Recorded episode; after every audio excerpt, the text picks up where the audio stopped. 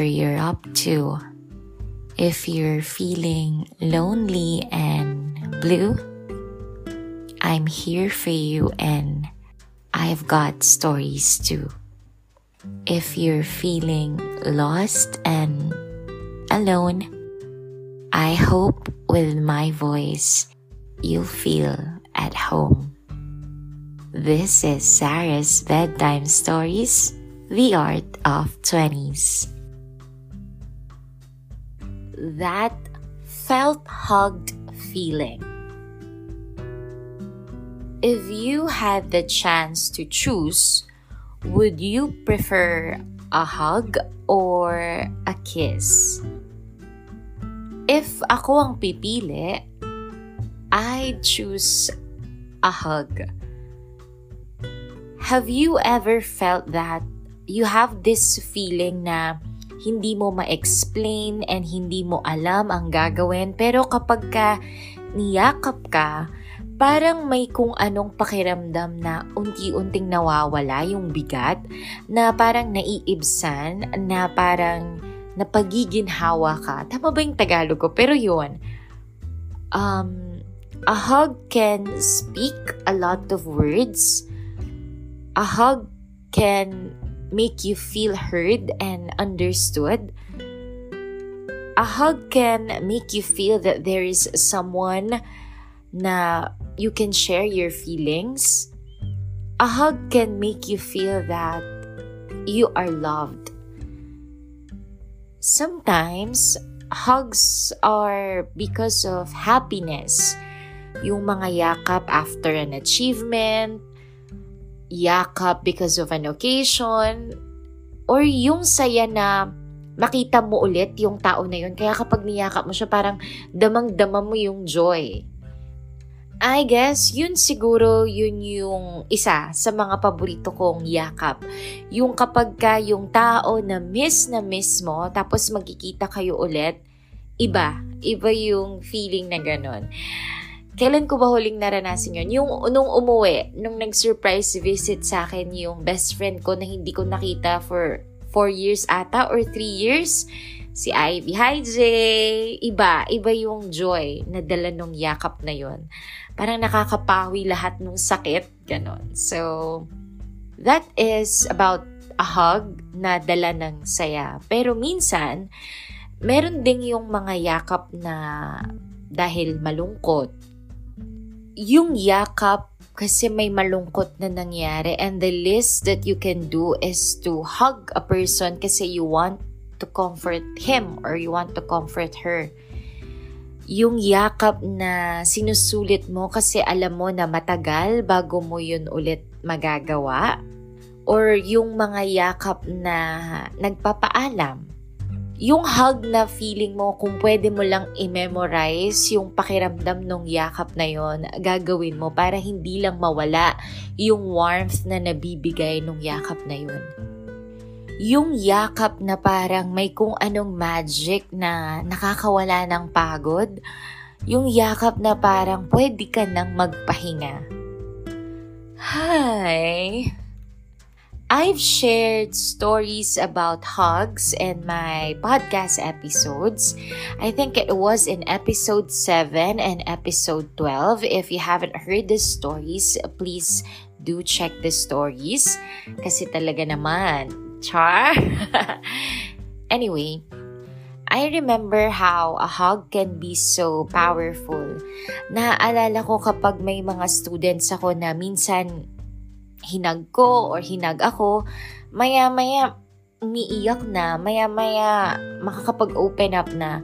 Siguro may ganto kasing pakiramdam yung isang yakap, yung parang kapag ka niyakap ka ng isang tao na you feel comfortable, you'll feel vulnerable na parang kakayanin mong magsabi ng nararamdaman mo, yung makakapag open up ka kasi feeling mo you are safe.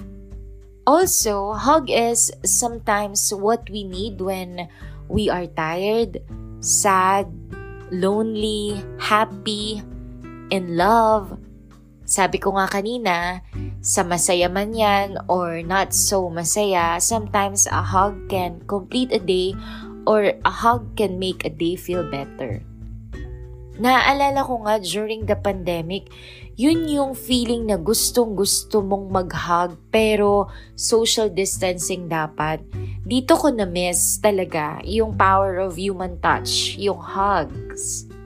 And naalala ko, there's also one time na I really felt ASDFGHJKL. Yun nga yung sabi ko na parang ang lungkot, na parang super pagod ka and I needed a hug. Pero yung malungkot doon, I don't have anyone na yayakapin nung oras na yon or nung moment na yon. Siguro yung ginawa ko noon unan yung niyakap ko. I can't remember kung paano ko naibsan yung pakiramdam ko na to, pero I think it was because of the other things in life that will make you feel that quote unquote felt hugged feeling. I think I already mentioned sa episode 4 and episode 9 of my podcast na food can really comfort me in times of my hindi ko maintindihan feeling. It may sound sentimental for others, pero totoo na kapag yung Nesty yung iniinom ko, Nesty Lemon to be exact, comfort ko talaga siya na parang kapag sad ako tapos nag-order ako ng masarap na food tapos meron akong Nesty on the side, parang it feels like a hug. Meron siyang dalang comfort sa akin. But other than these things, kasi baka sabihin nyo, puro pagkain na lang yung comfort ko, di ba? Or yung uh, feeling hug or yung dahilan kung bakit ko nafe-feel yung felt hug. Well, there are other things that I feel like I am hugged. Number one, words. As I always say with my podcast stories, yung mga sinasabi sa akin ng mga estudyante ko or ng mga kaibigan ko, I felt like I am hugged or yakap ako kasi meron silang dalang comfort. And there is this one cute story na naalala ko while doing this podcast episode. Naalala ko nung nag-exam ako for a job position. So, nag-apply ako sa isang government agency and kinakabahan ako noon kasi parang bongga yung in-applyan ko. So habang papunta ako dun sa government agency, kausap ko yung kaibigan ko. And sabi ko na ganito, ganyan. Alam mo naman, praning-praning ako. So, ang dami kong mga chinichika. And ang sabi niya lang sa akin, actually, wala siyang sinagot sa lahat ng mga nirant ko. Ang sinabi niya lang, in Kapampangan to niya sinabi. Sabi niya, nanong shade na ning lipstick mo ano daw shade ng lipstick ko. So, nung moment na yon, I felt hugged. Nag-smile ako after. Kasi effective yung sinabi niya. Nawala yung kaba ko. And take note, nakapasa ako dun sa exam na yon. Indeed, a lucky lipstick. Pero nakapasa lang ako. Pero hindi ako napili dun sa trabaho. Yun yung when. Kailan kaya yun, no? Ano kaya ang feeling ng napipili? Char! kung napili kayo, okay. Char, hindi. Kung napili kayo, deserve niyo yun. Anyway, I also remember the letters that I have mula nung kabataan days ko hanggang ngayon na tinatago ko pa. Share ko lang kung kung bakit hanggang ngayon hindi ko sila tinatapon. Kasi maraming pagkakataon before na kapag ka sad ako or minsan nawawalan ako ng motivation, minsan babasahin ko sila and I feel like yakap ako nung mga tao na nagbigay sa akin ng letters na yon. Kasi merong magic yung words na nung sinulat mo sila, parang nandun ka sa moment na yon. Yes, maraming pwedeng magbago, pero pag binabasa ko kasi yung mga sulat ng mga naging kaibigan ko, naging kaibigan ko, hindi, pag binabasa ko yung mga sulat ng mga kaibigan ko from years ago, iba, iba yung pakiramdam sa akin. Kaya tinatago ko yun. So may sentimental value pa rin sa akin yung mga words or yung mga sulat na yon. So other than words, number two is music. Ito yung isa sa mga nakakabilib sa mga kanta, yung minsan alam nilang isulat yung nararamdaman mo. Yung pakiramdam na parang may nakakaintindi sa'yo na hindi ka nag-iisa. When you can't put it into words, sometimes a song can say it for you or a music can speak for you. May experience nga ako before na I listened to a music tapos akala ko okay ako. Akala ko happy naman ako. Pero after I listened to that music, naiyak ako. So, ewan ko ba kung bakit ganun yung pakiramdam ko dun sa song na yun. Pero it has this power na parang yung sinasabi ko kanina na naging vulnerable ako, na naging open ako bigla sa nararamdaman ko. Powerful.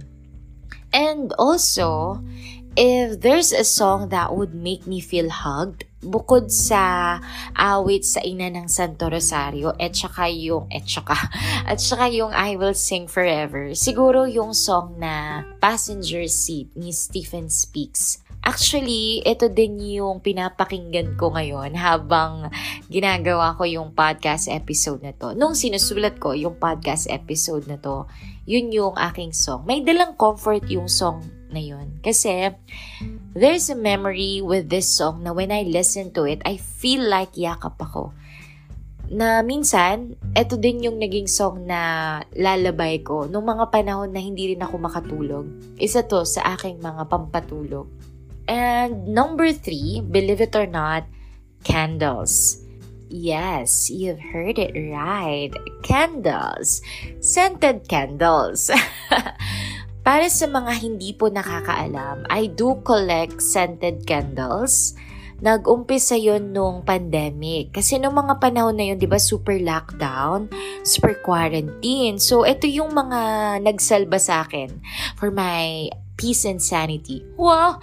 I mean, uh, they do have a good packaging kasi. So, isa siguro sa love language ko din yung gifts. So, nag enjoy ako. So, I find joy sa pag-open ng mga boxes or ng mga regalo. So, ganun yung binigay sa akin na feeling ng pagbili ko ng mga scented candles. Yung mga meron mo ng mga iba't ibang balot bago mo makita yung laman. Tapos pagbukas mo, meron mga iba-ibang freebies na nasa loob. Tapos hindi mo alam na meron palang ganito. So, nasusurprise ka. Little surprise. Parang ganun. Tapos, may mga note pa na alam naman ng lahat na weakness ko yung mga ganun, yung mga simpleng dedication, simpleng message. And after all those surprises, dun mo makikita yung mismong candle mo. And yung nakaka-excite doon, kasi for the first time, dun mo palang malalaman yung amoy niya. And yung amoy na yon meron siyang thought na matitrigger sa'yo. Ganon. Kasi pag bumibili ka ng kandila, hindi mo naman alam kung ano yung amoy eh. Makikita mo doon yung mga uh, kung ano yung pwede niyang maging amoy. Like, ano yung mga pinagsama-sama, ano yung inspirasyon. Pero, hindi mo yun maramdaman, di ba? So, parang nag imagine ka. So, iba. Iba yung feeling na maamoy mo yung candle for the first time. Ganon. Actually, ang naka-help sa akin or ang nag-inspire sa akin sa pagko-collect din ng mga candles, yung nag-recommend sa akin ng mga super worthy na candles is my budol friend na si Judy Ann. Hi, Judes! So, if you need candle recommendations, you can follow her sa Instagram account niya. It's weekly review at W-I-C-K-L-Y review. So, nandun yung mga ni-review niyang candles, budget-friendly man yan, or yung medyo nakakaluwag-luwag na version. Grabe. Super detailed ng mga reviews niya. So, talagang matutulungan niya kayo. And minsan, meron din siyang mga discounts sa mga ibang uh, nagtitinda ng candles. So, magagamit niyo yun. And updated siya if merong free shipping. so, thank you, Judes. And to be honest, ilang beses kaya akong nabudol sa kanya. And ang bilis ko rin mabudol naman talaga pagdating sa mga kandila. Actually, pati sa food, ang bilis kong mabudol. Pero syempre, kaya ako ginawa din tong episode na to para ma-justify ko yung pagkahilig ko sa mga kandila. So, una, um, masaya kasi 'di ba yung nakakatanggap ka ng regalo. So, nung pandemic, feeling ko lagi akong may regalo. So, 'di ba nung pandemic, buryong-buryo tayo tapos hindi natin alam saan tayo makakakuha ng source of joy natin kasi nakakulong tayo sa bahay. So ako, feeling ko ito yung naging um, ano bang tawag doon? Yun yung naging pag-cope ko nung pandemic. So, dahil walang magre-regalo sa akin, I did it for myself. So, bili ako ng bili ngayon. Uh, medyo na-spoil ko yung sarili ko noon uh, sa pagbili ng kandila kasi ang dami kong nabili na kandila.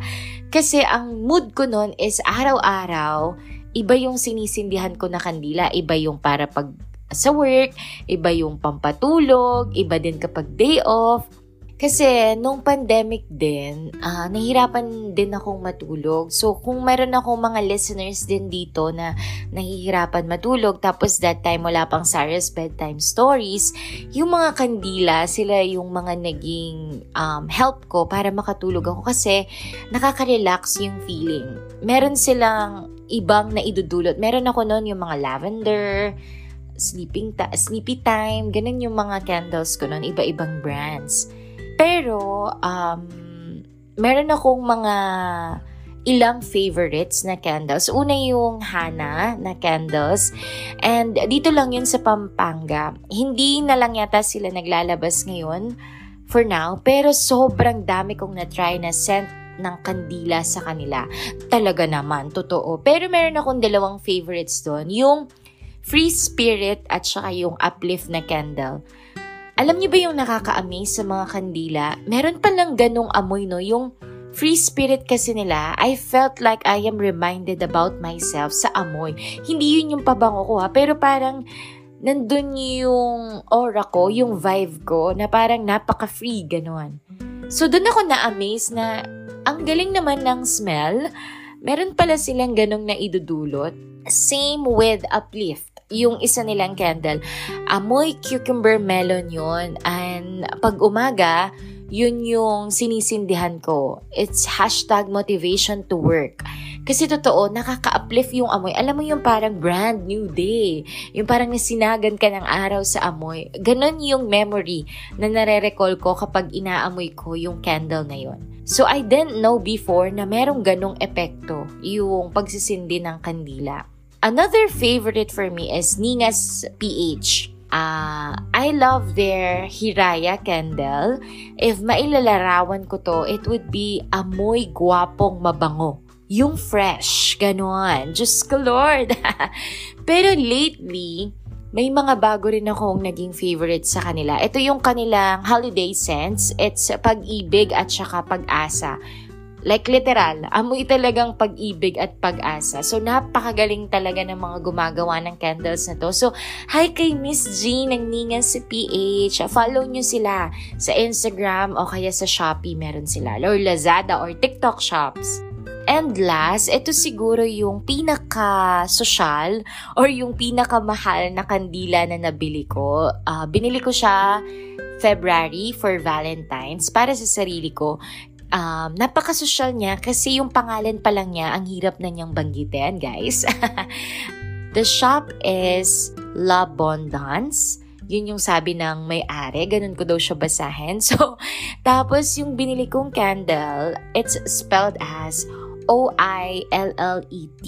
So, dahil mahirap siyang i-spell, tinanong ko yung may-ari kung paano siya babanggitin. So, sabi niya sa akin, it is pronounced as Aye. So, ayun. I tried Miss Lulu. So, forgive me if hindi po tama yung pagbigkas ko. Pero grabe yung experience ko dito sa kandila na to. Sabi nga ni Judy na nambudol sa akin, it's a my heart evangelista. Alam mo yung social, ganon nung sinindihan ko nga to, parang gusto ko biglang mag-stop magtrabaho. gusto ko na lang palang magpahinga, tapos maghiga-higa. Parang ganon. So, it felt like a hug to me. Isa din sigurong rason kung bakit um, nagustuhan ko or feeling ko um, may dalang yakap or may dalang comfort yung mga kandila na to. Kasi mismo yung mga business owners, ganun yung gusto nilang ipa-feel sa mga bumibili ng candles. Ang galing nilang mag-spoil sa bawat pagbili mo ng candles sa kanila. You will really feel na parang nireregaluhan ka nila Ganun yung pakiramdam ko.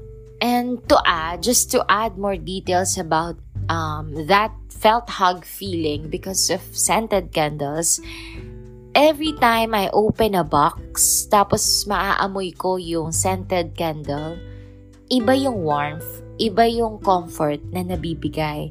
Tapos yung unang sindi ko, yung unang amoy, there is a magic na parang nare-relieve ka. Yung if galing ka sa trabaho, tapos maaamoy mo yon nakaka-relax. Totoo man. Kaya hi rin sa aking mga candle buddies, yung mga nabubudol din ng kandila. Hi kay Ate Elise at saka kay Ashel. I, did, I don't know if uh, first time yung marinig yung gantong kwento about candles. Pero hindi ko lang basta gina-justify yung pagbili ko ng kandila ha. Gusto ko lang ding i-share kung gaano siya ka-personal sa akin, kung bakit ako nagkaroon ng ganun karaming kandila. Kasi my usual routine with my candles, lalong-lalo na kapag Friday night, magsisindi talaga ako niyan o kaya mag-warmer ako. Tapos, isiset ko yung malamig na dapat yung kwarto ko, tapos manonood ako ng movie with a candle. Yun yung version ko ng a date with myself, lalong-lalo na nung pandemic kasi hindi talaga ako lumalabas. O kaya naman, minsan, lalong-lalo na nung pandemic, habang nagsusulat ako sa aking journal, meron akong laging sinisindihan na paboritong kandila. For me, ito yung um, love language ko sa sarili ko. This is how I date myself. And recently, um, meron akong candle kasi no na sinisindihan ko kapag ka day off. Tapos, kailan lang, sinindihan ko ulit yon And poof! You know what? It reminded me about my day off days nung pandemic. Alam mo yung feeling na nagalingan ako na pwede niya palang ibalik yung feeling and yung mga memories na yun noon. Maaalala mo talaga siya. So parang memories bring back, memories bring back. Yun. Pero naisip ko na sa kandila lang ba yun nararamdaman? Or meron din bang mga ibang bagay na kapag ka binibili natin or ginagamit natin, ganito yung pakiramdam sa atin? Yung parang pag binili mo to, felt like a hug. So, if meron kayong mga ganitong experiences din, hindi man sa kandila, I hope you can share it with me. Would love to read your messages about these things. No, share nyo naman. I would love to listen. Number four. When I attend Mass, may dala din siyang yakap na pakiramdam yung minsan kapag hindi mo na talaga alam yung nararamdaman mo, yung sobrang bigat na, parang minsan pag ganito sasabihin mo, Lord, pahug, and you'll get a hug from the man above. I feel this feeling, lalong-lalo na kapag ka may paborito akong kanta na kinanta ng choir sa isang misa tapos may iiyak ako kasi parang may message sa akin na, Uy, wag ka nang sad. Ito na yung gusto mong song. If not uh, the song, minsan din, I feel like I am hugged with the homily rin. I remember nung nag-MA pa ako noon eh. Tapos, comprehensive examination namin. So, may perong preparation. Tapos, nag-exam. And I really feel like sobrang hirap nung time na yon. Nagsistruggle ako sa studies din noon. Kasi, yung inaaral ko noon is about public administration, about sa government. Pero, ang field ko, nasa education. So parang hindi ako makarelate, guys. And hindi ko alam nun if mapapasa ko yung exam namin kasi sobrang situational sila So parang umaasa ako sa divine intervention that time. So super pray ako and nag attend akong mass noon sa my St. Jude. So salamat sa mga co-teachers ko noon na sinasama ako magsimba sa St. Jude. Si Father Deogracias Galang, yung nagmimisa noon and kapag nag-homily siya, nafe-feel ko yung felt like a hug ko na feeling. Kasi parang sinasagot niya yung tanong ko. Alam mo yung parang, ano to? Alam ba ni Father Deo yung nararamdaman ko? Ganon. Siguro si Lord yon na nagpadala ng message or nagpadala ng sagot sa akin.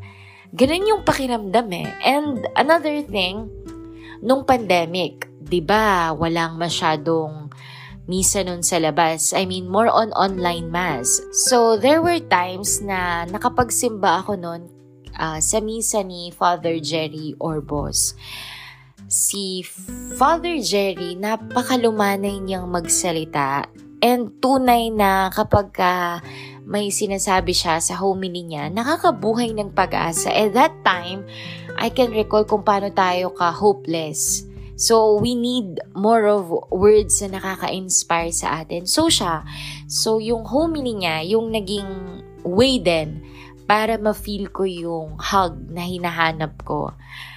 Hindi ko malaman, pero kapag nakinig ako sa kanya, I feel like everything will be alright in time. Kaya yung ginagawa ko noon, sinusulat ko pa yung mga words na natandaan ko from the homily na comforting para sa akin. Para just in case na I would need words of hope, words of encouragement, motivation, pwede ko silang tignan and basahin ulit and ma-feel ko ulit yung nararamdaman ko na yun kapag nakikinig ako. Nung pandemic din, as I've shared sa mga stories ko before here sa podcast, nung hashtag ASDFGHJKL feels ako for isang taon. And ang nagmimisa pa sa amin noon was uh, si Father Jefferson Bacani.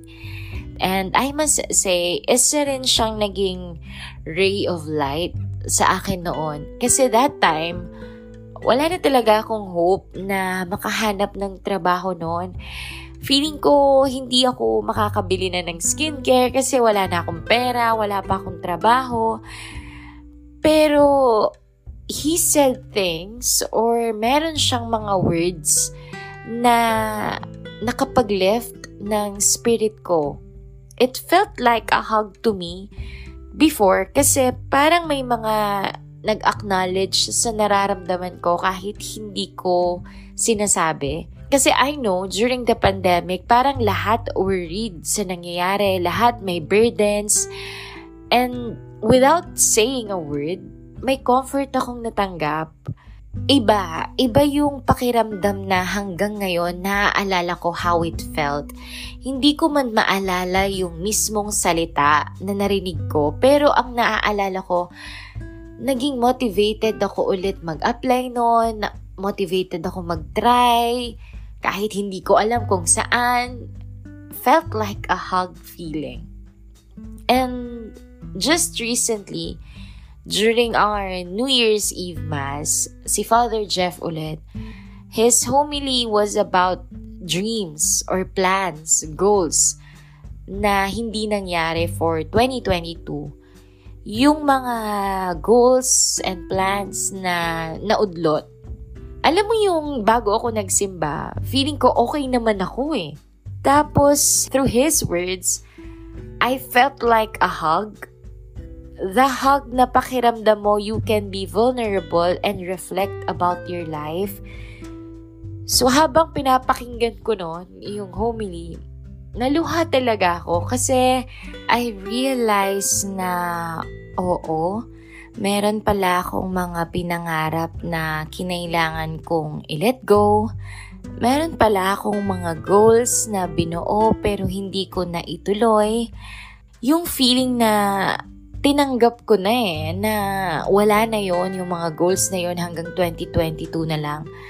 But when he said, if we didn't make it in 2022, we can make it in 2023. Again, a ray of light. Ito yung pakiramdam na yung hug na nagiging open ka sa nararamdaman mo. Parang dahil doon, na, na-acknowledge mo, nakakapag-reflect ka ng mga nafe-feel mo. Siguro, ito yung na-realize ko na na siguro hindi ko kasi in-acknowledge yung pain nung paglilet go, nung pangarap na yon Kaya nung may narinig ako, na feeling ko I can open up, dun ko naalala. Kaya ako naiyak. Imagine the impact nung felt like a hug na yon.